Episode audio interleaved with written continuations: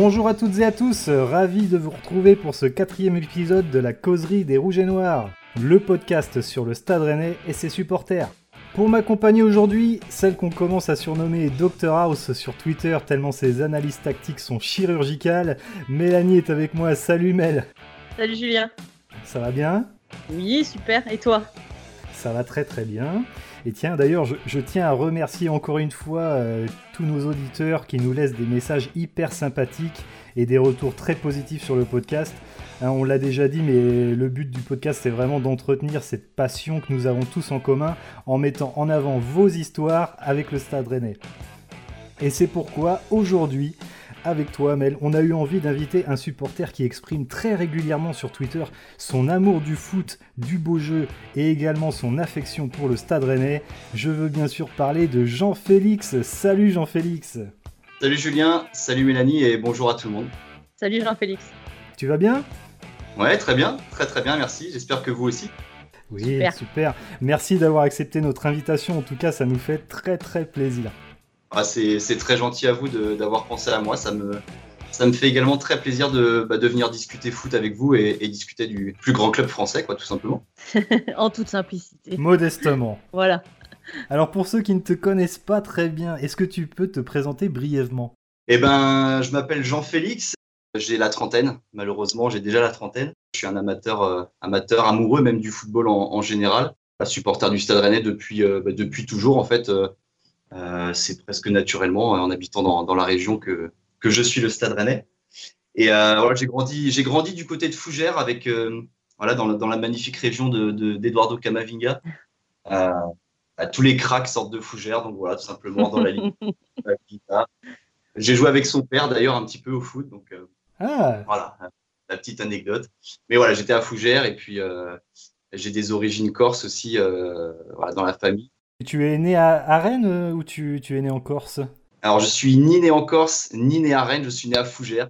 Voilà. Donc, euh, ah oui, d'accord. ça casse un peu le mythe, mais bon, c'est comme ça, maintenant, on peut pas choisir. Et d'origine corse, du coup, par un de tes parents? Ouais, par ma maman, du coup, euh, qui.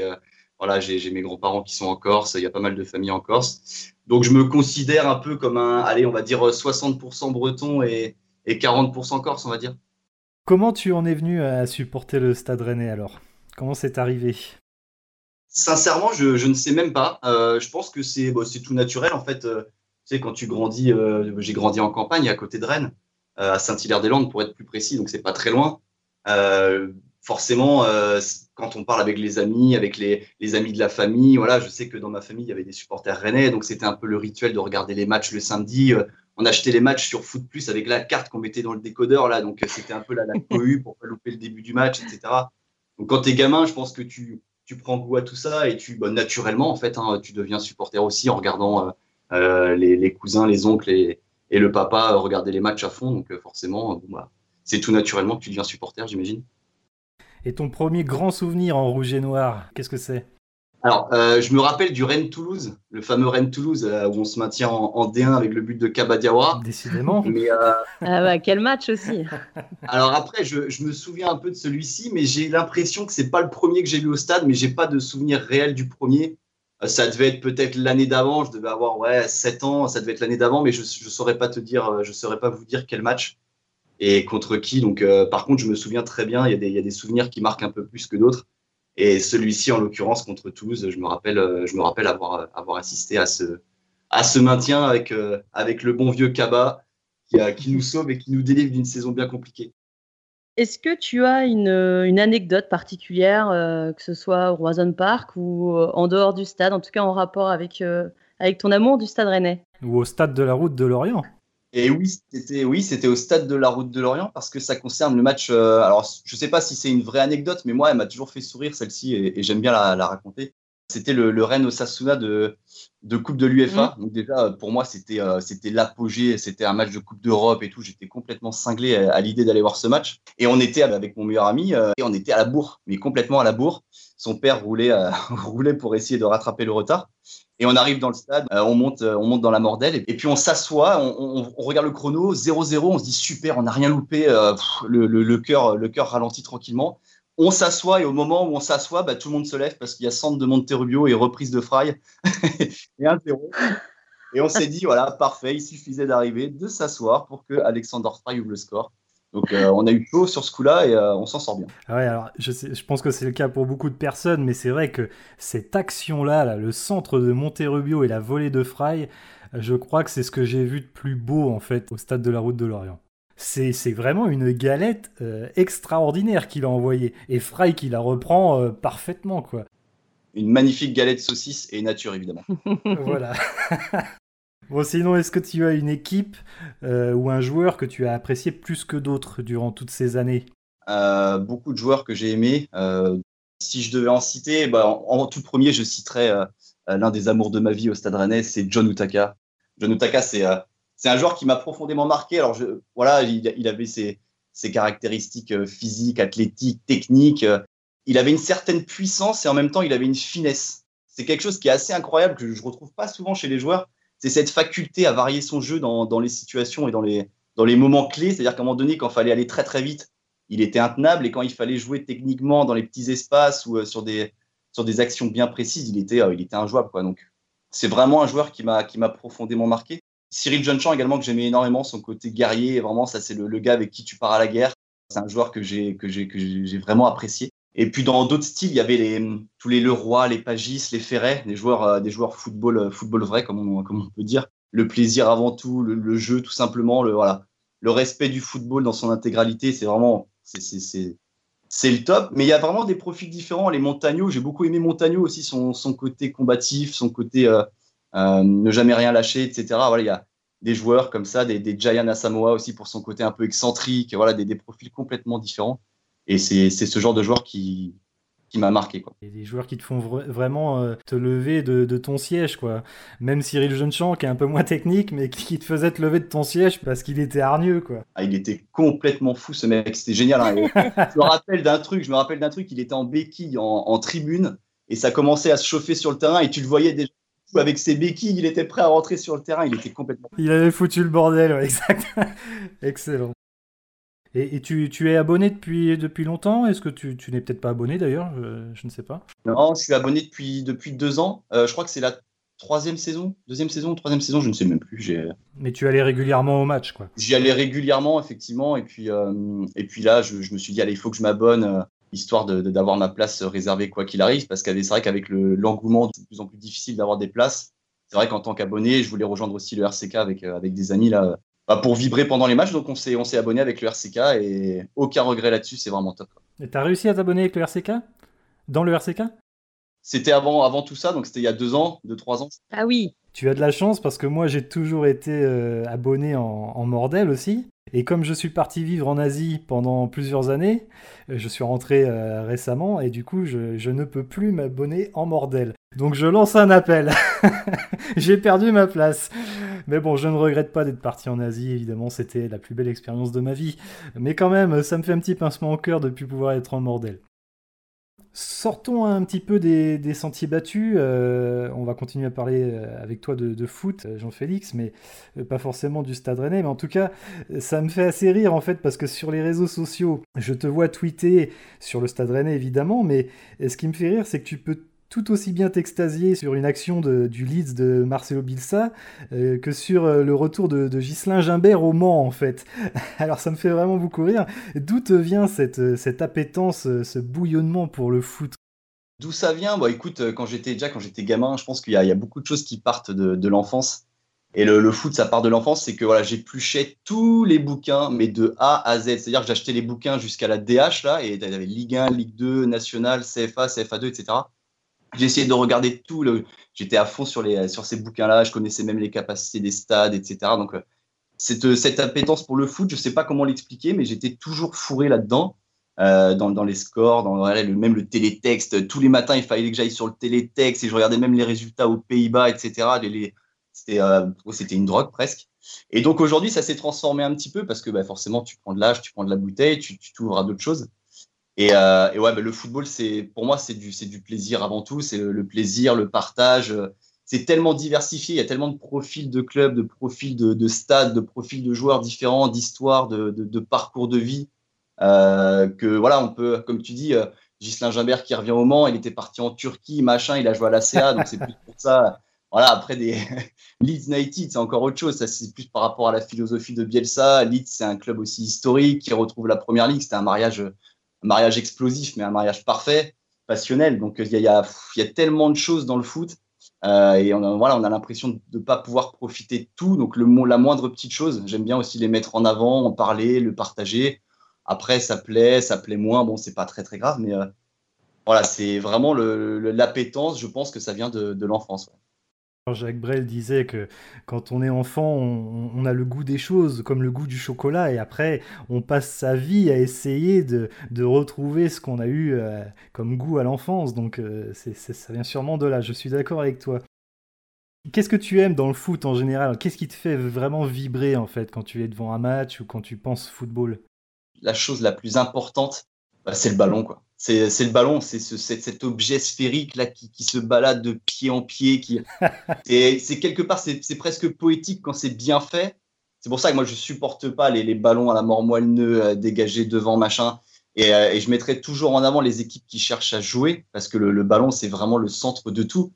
D'ailleurs, je vais citer, euh, je vais citer Juan Malilo qui disait que on doit tout faire en fonction du ballon c'est l'acteur principal. Sans ballon, il n'y a rien.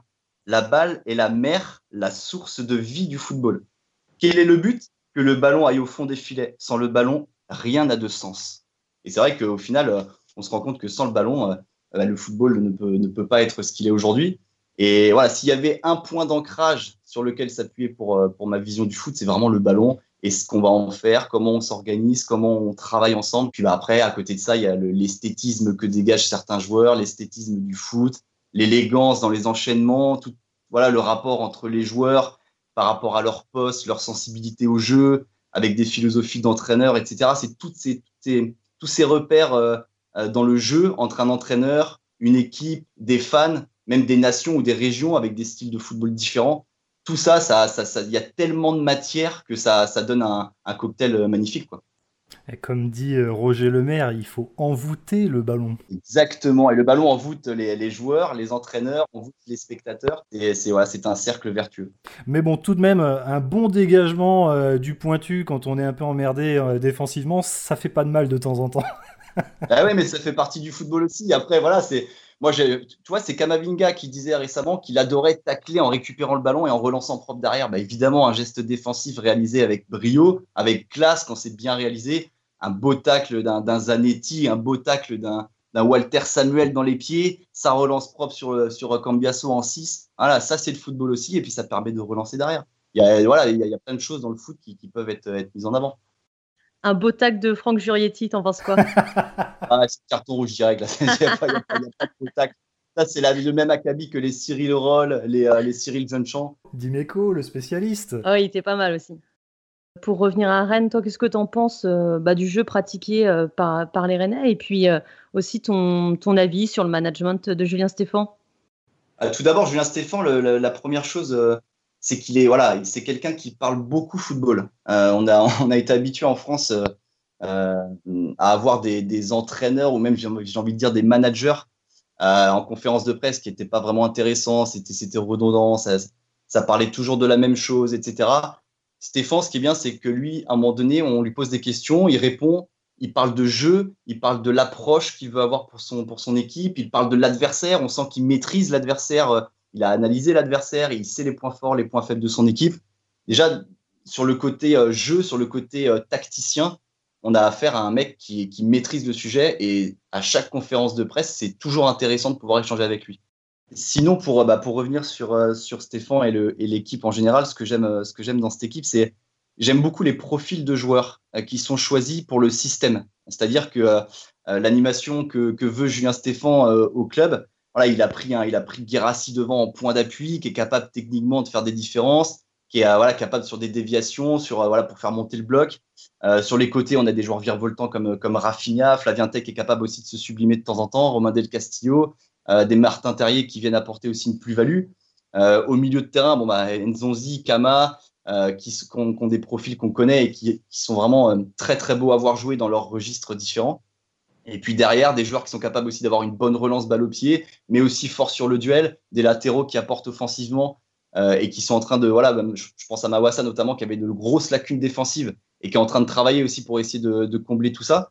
Je trouve que voilà, les, profils de joueurs qui ont été choisis pour l'animation de Stéphane, euh, c'est vraiment intéressant et, euh, et, là, il va pouvoir vraiment cette année compter sur un effectif de qualité.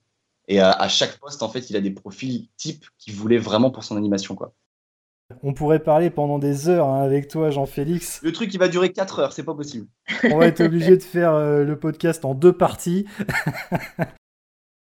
on va passer à l'actualité des Rouges et Noirs. Euh, on fait un petit retour rapide quand même sur le match de Nîmes. Euh, difficile victoire, mais les trois points sont là, Mélanie. Non, bah c'est vrai que c'était un match animé. Hein. Il y a eu du, suspense. À la fin, j'en pouvais plus hein, avec l'arbitre qui sifflait pas. Et puis finalement, ça nous permet de marquer un quatrième but, donc bon, c'était plutôt pas mal. Mais euh, ouais, j'étais un petit peu quand même déçu euh, du milieu de terrain.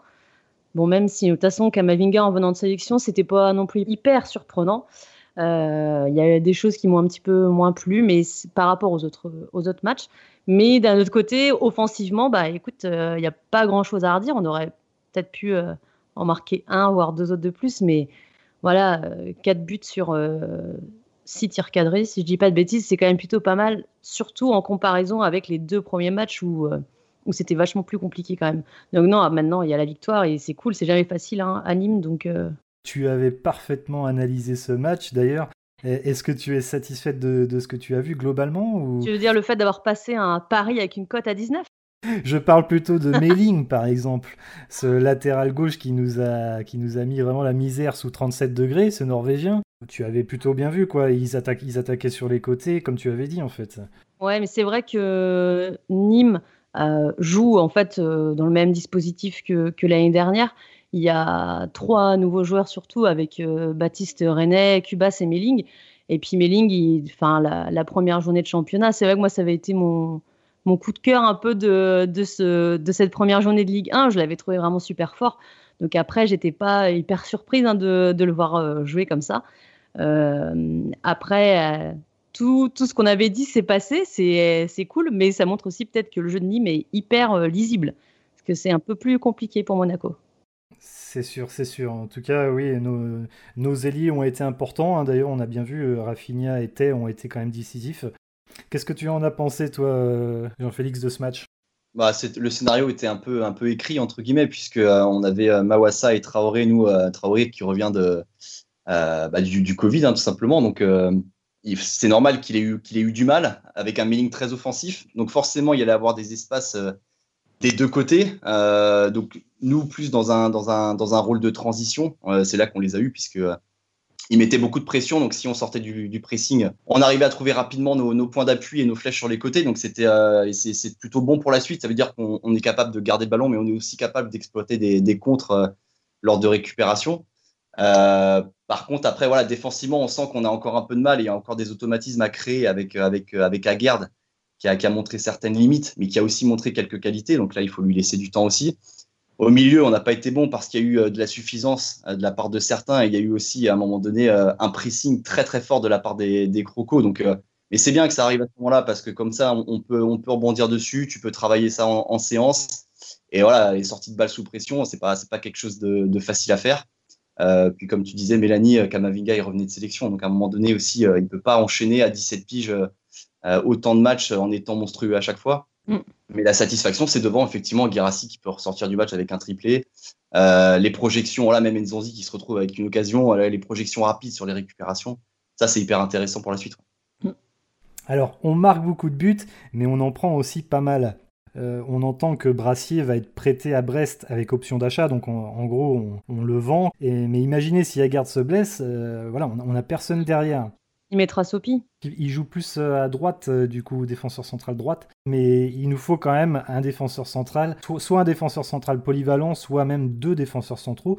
Mais le fait que Brassier s'en aille me fait quand même penser bah, qu'ils ont peut-être déjà trouvé quelqu'un, quoi. Parce que, parce que là, si Agarde se blessait, euh, on, serait quand même pas terrible. Bah, en fait, même si on se prenait pas beaucoup de buts, euh, même si on était à zéro but encaissé, là, comme Bordeaux, je pense qu'il faut de toute manière qu'on recrute, puisque par rapport à, un turnover, par rapport au, que ce soit aux coupes nationales ou à la Ligue des Champions, il faut de toute façon des, joueurs, des joueurs supplémentaires.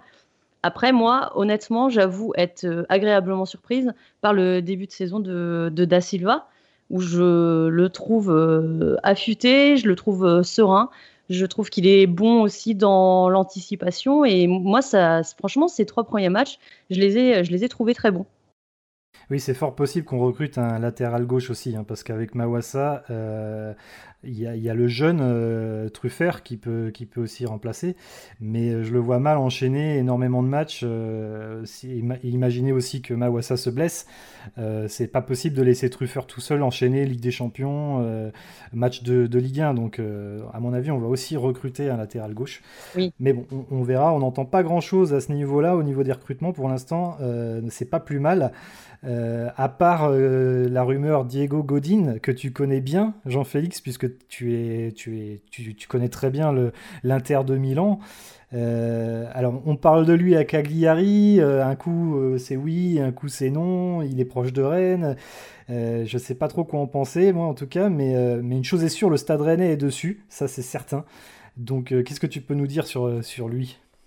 Ce que je peux vous dire, c'est que c'est un joueur à qui il reste deux ans de contrat à l'Inter. Euh, je pense que ça, c'est pas négligeable. Euh, c'est pour ça que ça traîne. C'est qu'à un moment donné, Cagliari. Euh, alors, je crois que sa femme est de Cagliari. On, avait, on, avait pu lire, on a pu lire ça dans, dans les médias. je crois que le papa de, la, de sa femme était pro ou un truc comme ça, ou le grand-père, donc à Cagliari. Peut-être qu'il se prépare aussi pour, pour l'avenir proche lorsqu'il aura raccroché les crampons. Donc, il y a peut-être aussi voilà, peut-être qu'il est dans le doute. Il se dit aussi qu'il peut jouer la Ligue des Champions. Après, est-ce qu'il y a toujours des contacts avec Rennes Ça, on ne sait pas, on sait pas réellement. Moi, en Italie, je me fie surtout à, à Di Marzio euh, par rapport à ces, euh, euh, nouvelles, parce qu'en Italie, ça parle énormément, ça parle trop. Il y a des infos de partout et on ne sait plus démêler le, le, faux du vrai. Donc, au jour, euh, au jour le jour, j'essaie de regarder ce que dit Di Marzio. Et pour l'instant, l'Inter, en tout cas, il n'a pas joué hier en amical euh, contre Lugano, ça c'est sûr, il n'était pas dans le, dans le groupe. Euh, pour l'instant, ça penche pour Cagliari. même Vidal est bloqué du coup par rapport à ça. Il faut que Godin parte avant qu'un joueur arrive. Donc, ils sont sur les détails, mais j'ai du mal à le. Je suis assez pessimiste sur le, dossier pour qu'il puisse venir à Rennes, mais j'espère que je me trompe. Et comment ça se fait? Cagliari, c'est financièrement, c'est costaud, ça a beaucoup d'argent on parle d'un salaire à 3 millions d'euros. Euh, je ne sais pas si le Stade Rennais était disposé à offrir autant. Euh, et puis, alors, je ne maîtrise pas du tout le, sujet, mais ça parle d'avantages fiscaux pour l'Inter en cas de, vente du joueur en Italie et non pas à l'étranger. Donc, après, quelles sont les modalités et tout, ça, j'en sais rien. mais c'est ce que j'ai pu lire ouais, avec, avec Di Mardio notamment. Donc, même l'Inter serait plus enclin à négocier avec Cagliari qu'avec Rennes bah, sur ce que j'ai compris, c'est ça le truc. D'accord. Bon, bon, on verra dans les, prochaines heures. Je pense que ça va bouger de toute façon du côté de Rennes, puisque Mendy étant aussi en partance pour Chelsea, on, devrait avoir une signature rapide d'un gardien. En tout cas, je l'espère, parce qu'on a cru entendre que Salin s'était blessé euh, à l'entraînement. Mendy était toujours aussi euh, à l'entraînement, mais je le vois mal euh, jouer alors qu'il est censé partir très vite à Chelsea.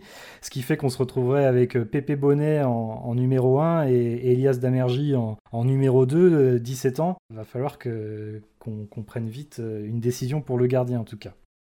Je ne sais pas si vous avez vu que Abdoulaye Diallo euh, quittait la, Turquie, l'ancien gardien du Stade Rennais, euh, pour rejoindre Sabri Lamouchi à Nottingham. Ah non, j'ai pas vu. Ouais, il va être en concurrence avec Brice Samba, notamment là-bas à Nottingham ah. Et le troisième gardien, je crois qu'il s'appelle Jordan Smith. Alors je connais pas du tout, mais ouais, il va retrouver une petite, une petite colonie francophone. Là, ça va être, ça va être sympa pour lui.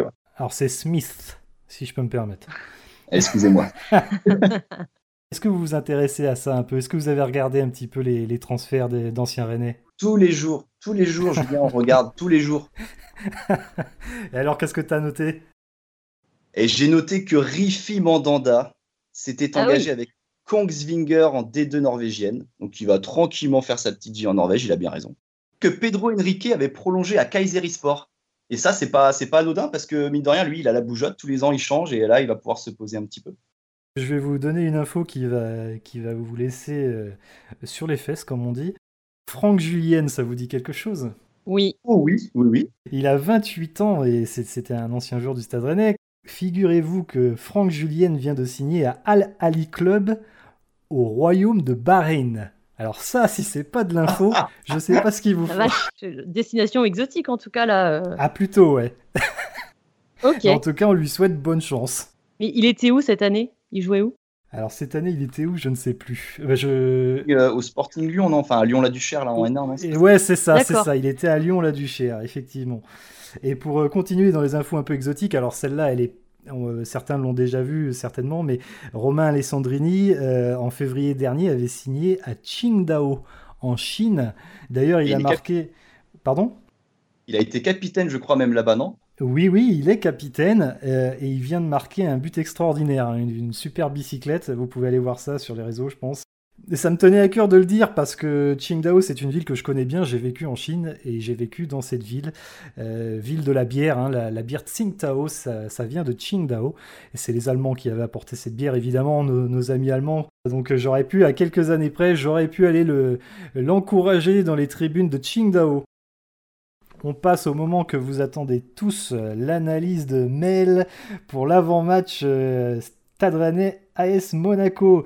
Alors tout d'abord, Mélanie, est-ce que tu peux nous dire dans quel système l'ASM a l'habitude de jouer en ce moment? Oui, alors vous allez peut-être être déçu de l'analyse hein, parce que euh, ça a été un peu plus compliqué d'analyser euh, Monaco.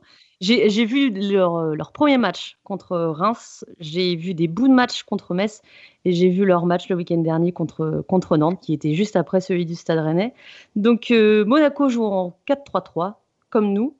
Euh, par contre, euh, les, joueurs, euh, ça, tourne pas mal. Il y a eu des, il y a eu le Covid pour le compte. Il y a Golevin qui s'est blessé. Par contre, je ne sais pas s'ils seront là ce week-end ou pas. Ouais, après, après c'est normal aussi. Il faut dire qu'ils ont changé de coach. et donc, c'est normal. Je pense qu'il cherche aussi un peu son équipe. quoi. Oui, oui. Bah, lui, il est arrivé en disant J'ai envie qu'on pratique un jeu intense avec du pressing haut. Et pour le moment, c'est pas, pas vraiment ce qu'on voit de Monaco. Mais en même temps, c'est vrai qu'ils n'ont pas eu des adversaires où ils avaient forcément besoin de jouer de façon, euh, de façon intensive. Par contre, leur premier match face à Reims, ils se prennent deux buts en 20 minutes. Euh, ils, étaient vraiment, ils étaient vraiment à la rue en début de match. Ils ont réussi à réélever le niveau, puis au final, ils s'en sortent avec euh, deux partout. Après, je ne sais pas, tu avais peut-être repéré des choses, Julien? Oui, bah en fait, c'est vrai que leur milieu de terrain est plutôt offensif en fait. Euh, ils jouent en 4-3-3 et les trois joueurs qu'ils ont au milieu passent beaucoup de temps en fait en attaque. Donc euh, défensivement, ça laisse un peu à désirer dans le replacement en tout cas. Ouais, ils ont des, euh, les milieux relayeurs qui, qui, changent. Pour le moment, c'est Chouameni qui a joué le plus de matchs. En fait, ils sont positionnés, en tout cas par rapport à comment Rennes joue, ils sont positionnés assez, assez haut et ils se servent des défenseurs centraux, donc Badiachil et Dissassi, pour euh, remonter le terrain. Euh, assez, ils gardent le ballon en fait assez longtemps. La, première relance, elle se fait assez haute et du coup les milieux relayeurs se mettent aussi assez haut et ils sont très, ils sont très techniques et puis ils sont très bons aussi dans les déplacements. Donc ils peuvent euh, facilement bouger et euh, voilà se positionner dans un espace et après la passe se fait et ça peut aller très vite vers l'avant. C'est ce qui fait aussi qu'on a vu euh, un petit peu un, manque d'automatisme derrière entre Badiachil et Dizassi. Ils mettent aussi pas mal de temps à se replacer parce qu'ils montent aussi beaucoup en fait comme tu l'as dit. Carrément. Et, du coup il y, a des, y a des coups à jouer dans leur dos ou, ou même quand ils se replacent et ils laissent aussi beaucoup d'énergie et c'est pour ça qu'on les a vus un petit peu bafouiller leur, football par moment. C'est aussi une défense centrale très jeune. Oui, ils sont très jeunes, mais quand à l'heure je parlais que, enfin moi en tout cas j'aime bien le début de saison de Da Silva, où euh, je trouve que dans son placement et dans l'anticipation, je le trouve vraiment bon. Ça, pour le moment, la défense centrale de Monaco, je trouve que c'est, je trouve que c'est moyen. Mais en même temps, c'est pareil, il n'y a pas, hormis la contre Reims, il n'y a pas eu non plus beaucoup de, tentatives euh, adverses, en tout cas pour les déstabiliser. C'était pas des équipes qui étaient hyper offensives en phase 2. Donc euh, je trouve que le match face à Rennes est assez indécis et c'est un, choc pour les deux hein, de toute façon. Donc euh, on va voir ce qui va se passer. C'est plutôt les, côtés négatifs, mais ils ont aussi quand même, euh, quoi qu'on en dise, beaucoup de qualité. Hein. C'est une équipe complète. Euh, ça paraît pas, puisque c'est vrai que ça change beaucoup. Et Monaco, c'était assez, assez instable ces derniers temps. Mais là, Ils ont quand même une défense, bon, qui manque encore d'automatisme, mais ils ont recruté quand même des bons joueurs. Ils ont Aguilar aussi sur le côté. Au milieu, il y a des joueurs comme, euh, comme Fabregas, euh, Diop, là, le jeune qui est, pas mal du tout. Qui est de chez nous, tu t'en souviens? Oui, oui, il y avait eu un petit scandale d'ailleurs. Golovin, qui est, un très bon joueur. Et puis devant, ils ont toujours Ben Yedder et Voland qu'ils ont recruté de, de Leverkusen. Donc c'est une équipe complète qui est encore en rodage, mais c'est quand même une équipe qui peut, surtout offensivement, euh, nous créer des problèmes. Sur leur premier match, euh, il y avait beaucoup de séquences en triangle le long de la ligne. Et euh, contre Nantes, c'était ça, ça jouait plus axial. Alors je sais pas si c'est dû au fait que Fabregas, tu sais, il était en milieu défensif il organisait, il organisait tout le jeu. On le Nantes le laissait faire. En plus, donc lui, il était peinard à faire, son truc.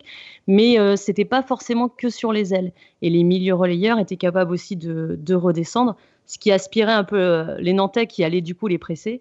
Ça laissait un trou au milieu de terrain. Et là, les ailiers, eux, pouvaient euh, prendre les espaces à l'intérieur en fait, et ils arrivaient à passer comme ça aussi l'équipe, l'équipe de Nantes. Donc ils sont aussi capables de varier leur jeu. Moi, j'ai vu leur, euh, j'ai vu leur première période contre Reims. Euh, et euh, c'est dur de juger hein, sur 45 minutes, mais moi, ils me font peur devant. Clairement, ils me font peur. Ils ont des joueurs qui sont capables. Voilà, le, volant qui est arrivé là, c'est un, très très bon joueur. Ouais. Bah, d'air, ça va être un électron libre. Il va, se balader, il va se balader un petit peu partout. Il va pas falloir le lâcher. Il va, il va venir se caler entre les lignes. Donc, il, faudra faire attention. Martins aussi. Ouais, ouais, bah Martins, il va à 2000, donc c'est pareil, il va falloir faire gaffe. Mais là, où, là où on a un coup à jouer, c'est que quand on voyait euh, les Rémois récupérer le ballon et se projeter très très rapidement vers l'avant, euh, comme tu disais, Mélanie, les Monégasques qui sont tellement hauts qu'ils se font avoir à chaque fois. Donc euh, Boulaïdia et, et comment il s'appelle El Touré là. Touré, ouais. El Bilal Touré. Ils, se sont régalés pendant 45 minutes et du coup les Monégasques ils ont dû reculer d'un cran parce qu'ils se faisaient avoir à chaque fois quoi. Donc je pense qu'avec des avec des Rafinha, avec des même des Flavien s'il est amené à, à, jouer et puis Girassi, à un moment donné il y a un point d'appui devant euh, pour relancer rapidement le ballon, des déviations sur le côté. Et si on, si on est capable de bien défendre face à une attaque de qualité comme ils ont, on pourra exploiter les contres derrière et là, ça peut faire mal. Donc ça peut être un match super ouvert aussi. Euh, mais après, je ne connais pas plus que ça le, le, le, plan de jeu de Kovac. Euh, j'ai pas vu d'autres matchs, donc euh, voilà, c'est le seul truc que je, peux, que je peux dire par rapport à ça. Et Mélanie, il y a aussi un truc dont on n'a pas parlé, c'est les coups de pied arrêtés offensifs de Monaco. Et d'ailleurs, euh, ce sont les défenseurs centraux qui, qui, se montrent le plus.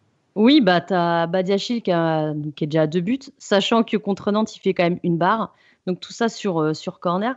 Dissassi a aussi marqué un but, sachant que contre Reims, il aurait aussi euh, pu marquer un doublé. En fait, c'était vraiment, c'était vraiment à deux doigts, mais ils sont hyper efficaces sur coup de pied arrêté, ça c'est certain.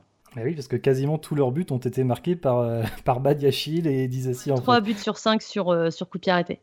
Voilà, c'est ça. Donc, euh, mais Badiachil, c'est assez impressionnant hein, quand même, hein, sur, sur corner et sur coup franc. Donc, il va falloir faire très très attention à ce niveau-là.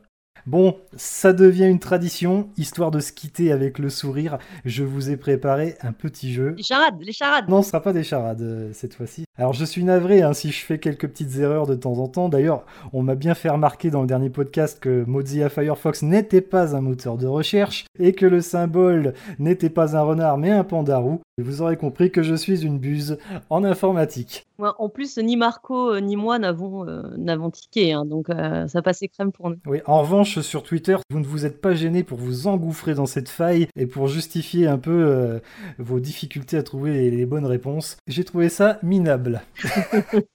Alors aujourd'hui, nous allons jouer au juste prix, juste transfert. Vous avez déjà vu l'émission de, Philippe Risoli, le juste prix Oui. Tout à fait. Bon.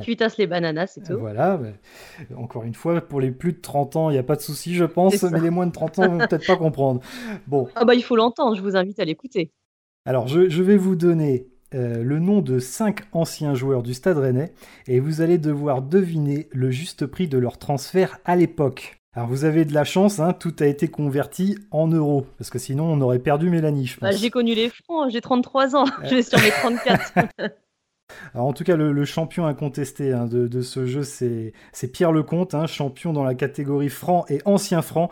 Mais aujourd'hui, nous allons parler d'euros. Alors il va falloir que vous me donniez un montant chacun votre tour. Et si le montant est incorrect, je vous aiderai en précisant si c'est plus ou moins. Vous avez compris? Oui. Ok. Alors on est parti. Augusto César, que vous connaissez sûrement, défenseur central aux côtés de Dominique Arribagé. Il est arrivé en 2000, si vous vous souvenez bien.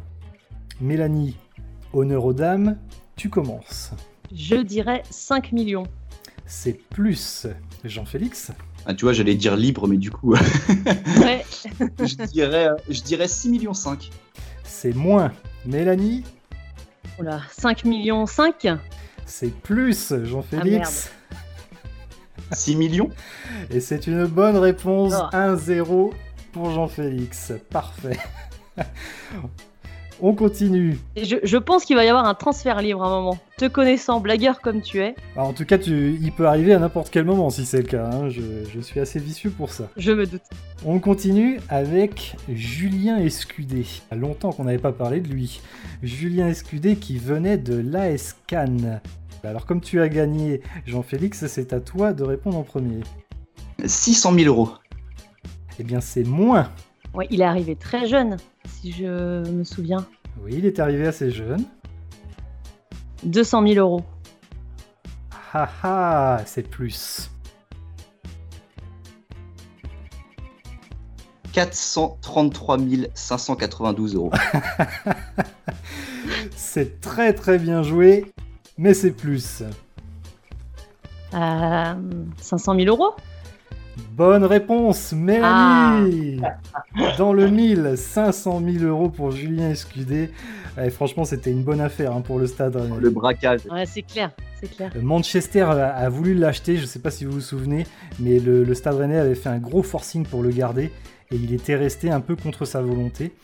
Et d'ailleurs, l'opportunité de Manchester ne s'est pas représentée après. Il a eu des difficultés ensuite en défense centrale et finalement, il, est parti à l'Ajax d'Amsterdam. C'était le premier joueur rennais à aller jouer à l'Ajax d'Amsterdam. On continue.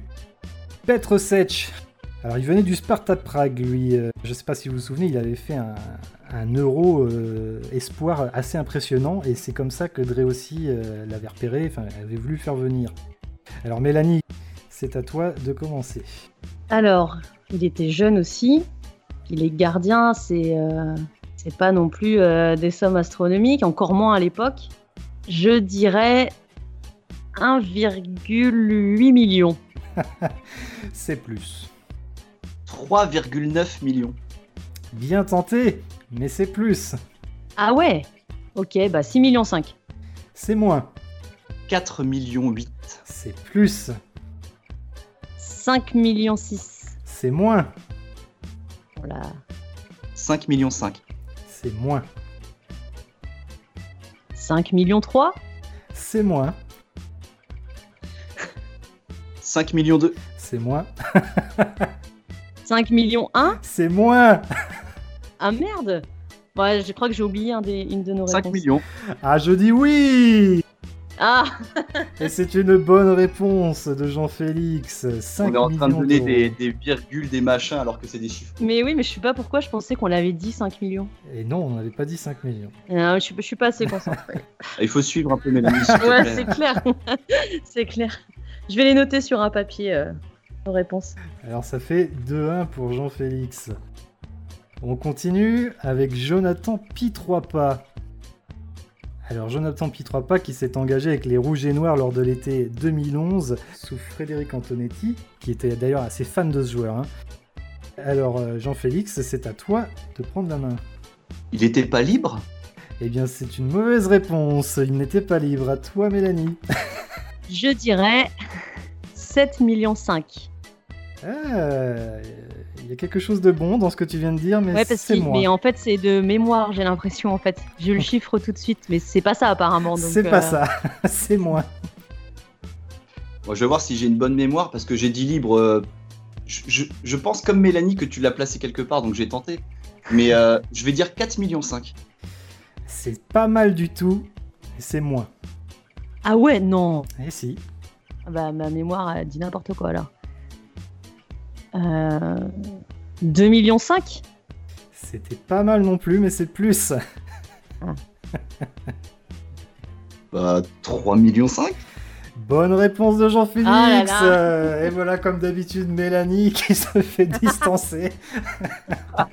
Ah, mais sur le dernier, j'avoue, là, j'ai dit n'importe quoi. Je sais pas, j'avais 7 millions 5 dans la tête. Bon, attends, euh, nos auditeurs vont vérifier, hein, parce qu'il est possible que je me sois complètement planté, comme d'habitude. Non, mais je confonds avec un autre joueur, euh, peut-être qui était arrivé, je sais pas. Non, non, sais mais j'ai j'ai essayé de regarder sur, euh, sur Rouge Mémoire, donc je pense que les chiffres sont bons, mais il est possible que je me sois planté, encore une fois. Mais non, c'était bien 3 500 000 euros. euh, Jonathan Pitroapa qui s'était engagé avec le Stade Rennais à l'époque. Quel joueur.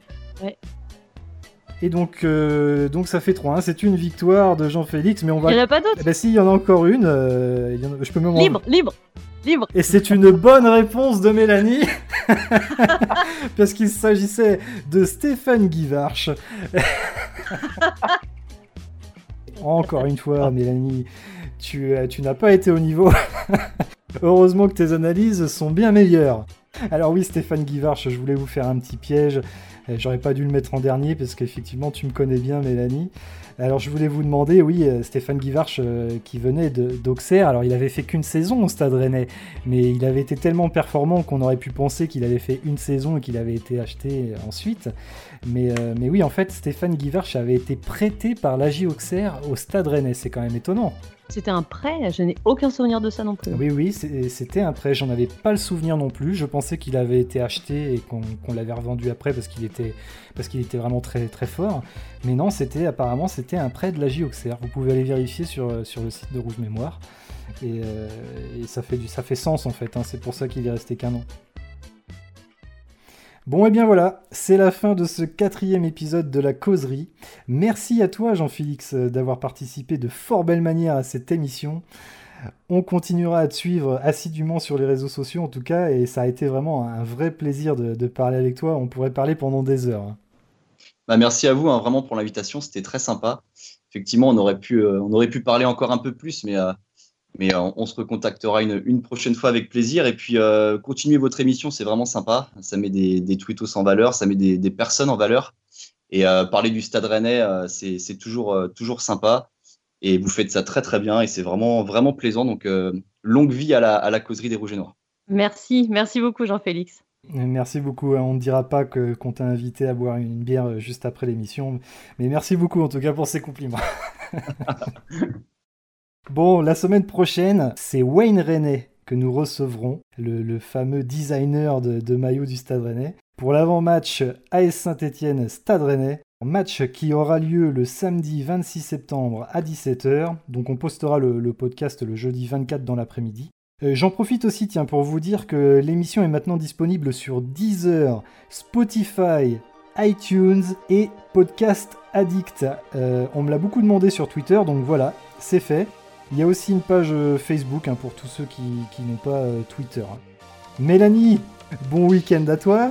Bon week-end euh, Julien, bon week-end Jean-Félix, et puis euh, on espère que, que ça va aller pour Rennes euh, face, à, face à Monaco. Ouais, bon week-end à vous. Merci. Merci à tous de nous avoir écoutés. Pour ceux qui auront la chance d'aller au stade, profitez bien. Et pour tous les autres, gardez le sourire, prenez bien soin de vous, de vos proches, et allez Rennes